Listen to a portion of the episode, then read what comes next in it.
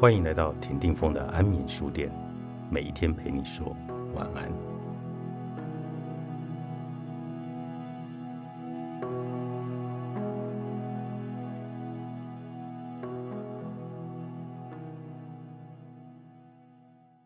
两百五十多年前，一个苏格兰人、哲学家与散文作家大卫·休谟，在他的著作《人性论》中思索人类身份的短暂时，他提到，自我或个人并非任何单一的感触，而是由我们的好几种感触与想法所组成。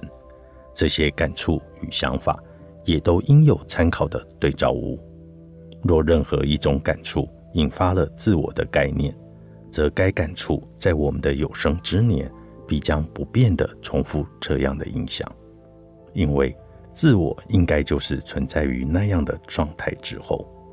然而，任何感触都不是永恒与不变，痛苦或欢愉，悲伤或者喜乐，热情与激动，都在互相的交替。所有的感觉永远都不会同时存在，因此，自我这个概念不可能衍生至这些感触中的任何一个。也因此，其实根本没有自我这样的概念。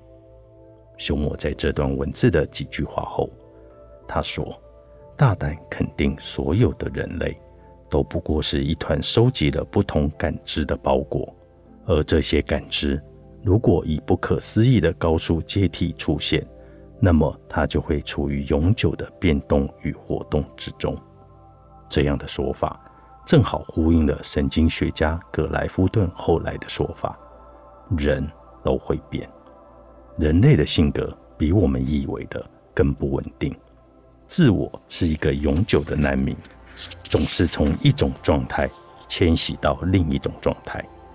不论我们以为自己可能拥有哪些固有的内在特质，事实上，所有的特质都是具可塑性的。这些研究背后的数据或许最近才得出，但关于短暂性的学说却早已存在。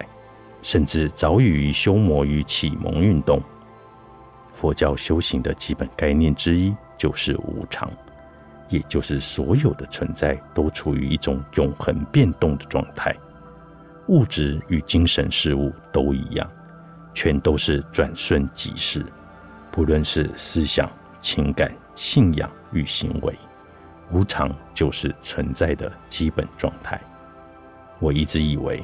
人的自我有一个核心本质，它就像坚实的基岩一样，只有强烈的地震或极端的环境，才能够让它的基本形态产生变形。不过，现在我了解到，自我是另一种东西，一种冲击土形成的地形，而不是基岩，反而更像是沙土、淤泥或粘土层的堆积，再加上页岩裂谷。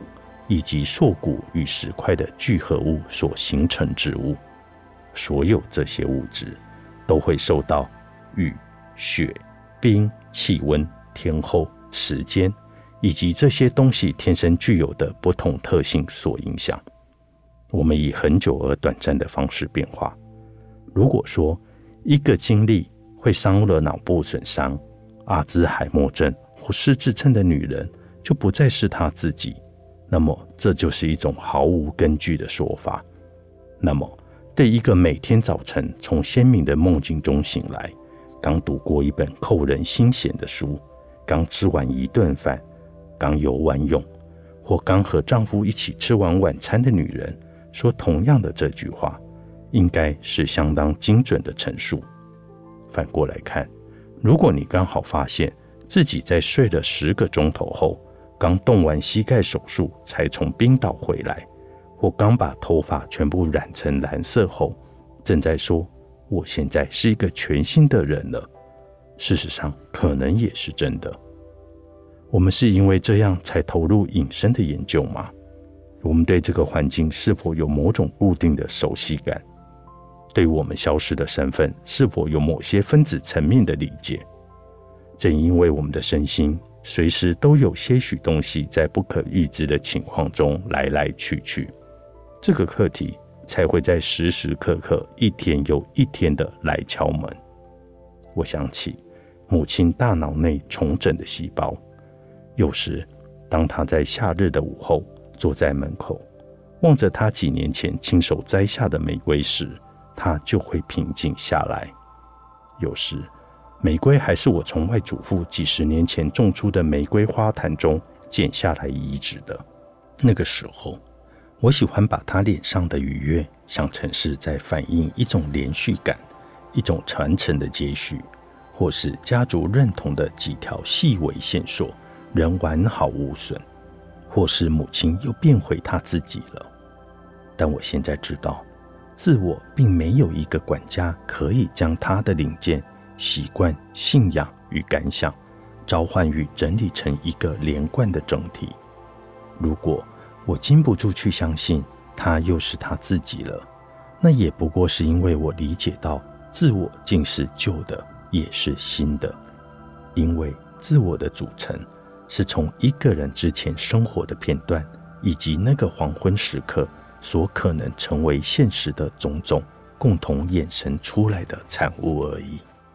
隐形的奥义，作者阿奇科布西，商周出版。